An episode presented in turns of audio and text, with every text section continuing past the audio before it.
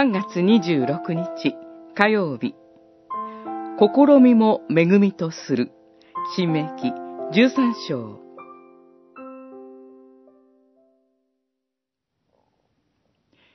預言者や夢占いをする者が印や奇跡を示して実現しあなたの知らなかった他の神々に従いこれに仕えようと誘われても耳を貸してはならない。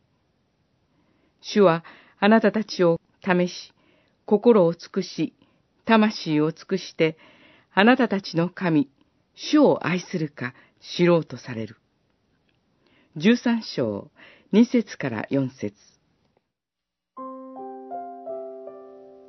ここでは、神の民に、他の神々を拝むように、そそのかす存在として、預言者や夢占いをする者と、兄弟、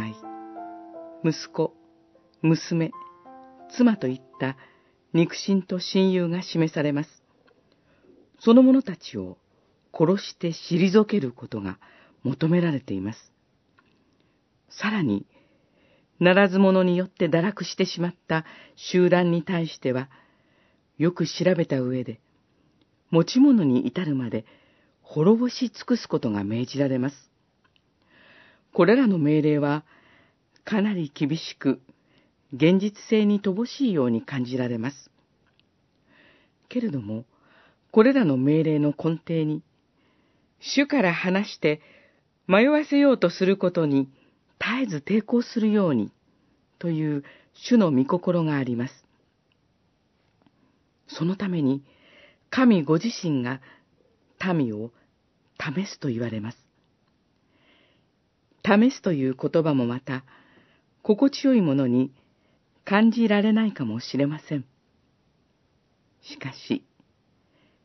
そこで思い出したいのは、イスラエルの民は、私が正しいので、主は私を導いて、この土地を得させてくださった、と思い上がるような、かたくなな民であったということです。そのような私たち人間を砕いて、ご自分のものとするためにこそ、神は試されるのです。